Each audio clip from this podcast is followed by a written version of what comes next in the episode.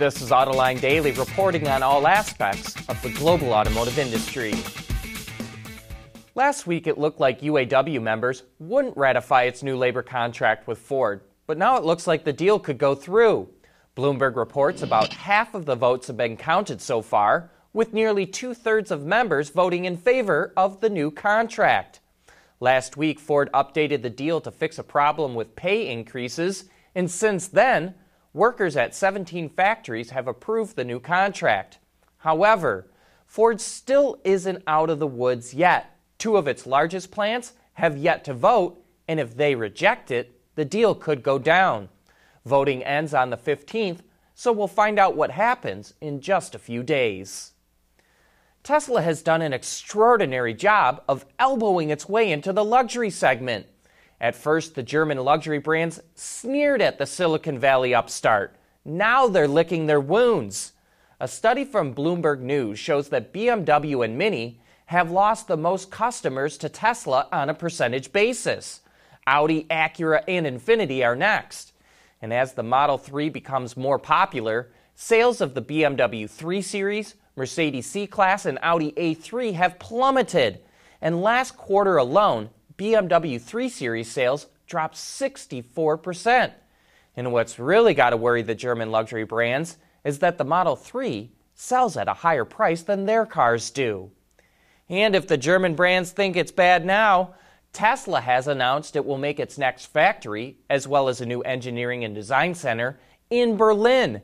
Elon Musk said the factory will make batteries, powertrains, and vehicles, starting with the Model Y.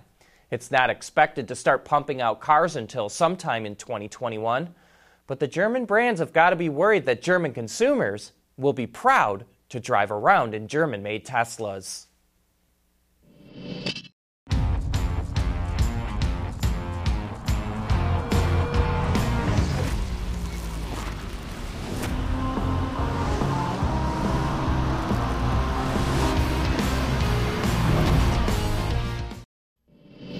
As we reported yesterday, FCA has no new models planned for Alfa Romeo, but it's a completely different story with Maserati.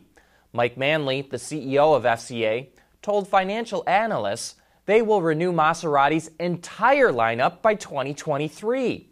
All new products will offer a battery electric version. A new sports car debuts late next year, with a Cabrio and all electric version to come in 2021 a new D segment utility, also debuts in 2021. The next generation of the GT, GC, the Quattroporte, and Levante will follow after that. Manley says he believes there's still tremendous potential with Maserati, even though it's struggling right now. Hey, remember that Motor Trend article about how it put a new C8 Corvette on a dyno? And got way more horsepower and torque than the SAE rated numbers of 495 horsepower and 470 pound feet of torque? Well, if you were skeptical of MT's findings, you were right to feel that way.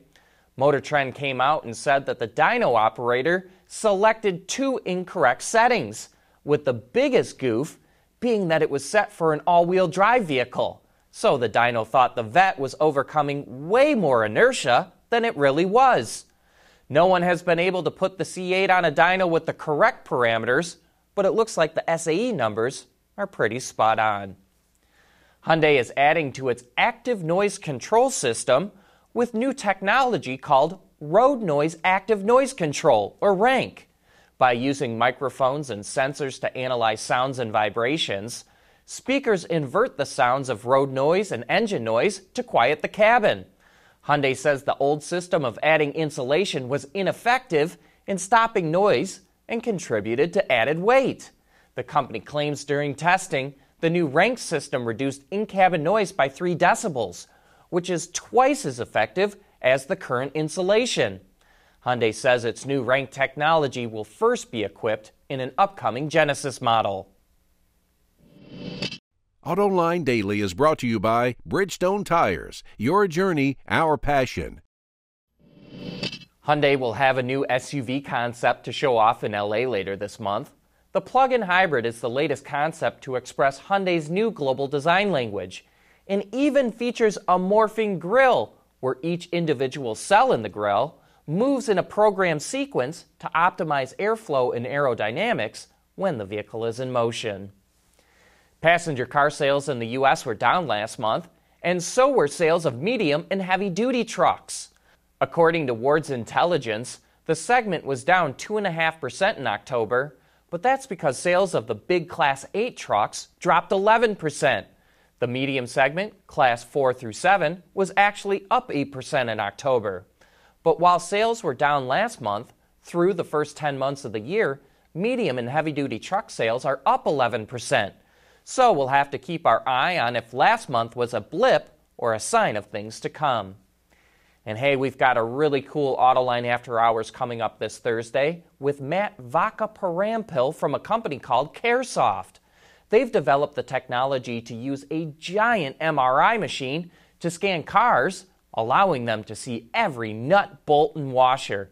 This could revolutionize competitive teardowns because they don't need to tear down a car to see everything that's inside it. So join John and Gary on Thursday for some of the best insights into the new technology that's revolutionizing the auto industry.